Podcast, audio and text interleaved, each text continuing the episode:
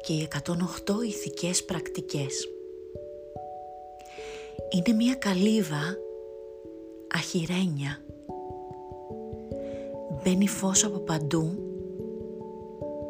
και στην πραγματικότητα δεν υπάρχουν ούτε παράθυρα, ούτε πόρτες.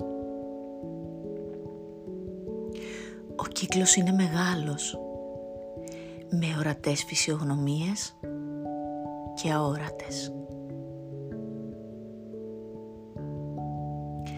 Κάποια στιγμή, σε μια γνώριμη μου φιγούρα, απλώνω το χέρι, την τραβάω σε μια γωνία σχεδόν μυστικά, έτσι ώστε να μην ακούσουν οι άλλοι και ταραχθούν και της μιλάω για τον κώδικα ηθικής. Δείχνει να μην καταλαβαίνει τι της λέω, χωρίς όμως να έχει διάθεση να το αρνηθεί. Εγώ με στρογγυλάδα και αγάπη συνεχίζω να επιμένω ότι για όλα χρειάζεται ένας κανόνας ηθικής.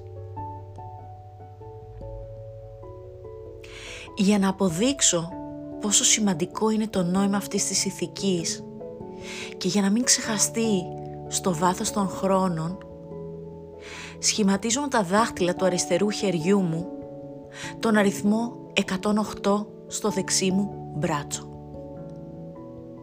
Αρχίζω να χτυπάω με τη μέθοδο του tapping επάνω στο σώμα μου 108 φορές τη λέξη.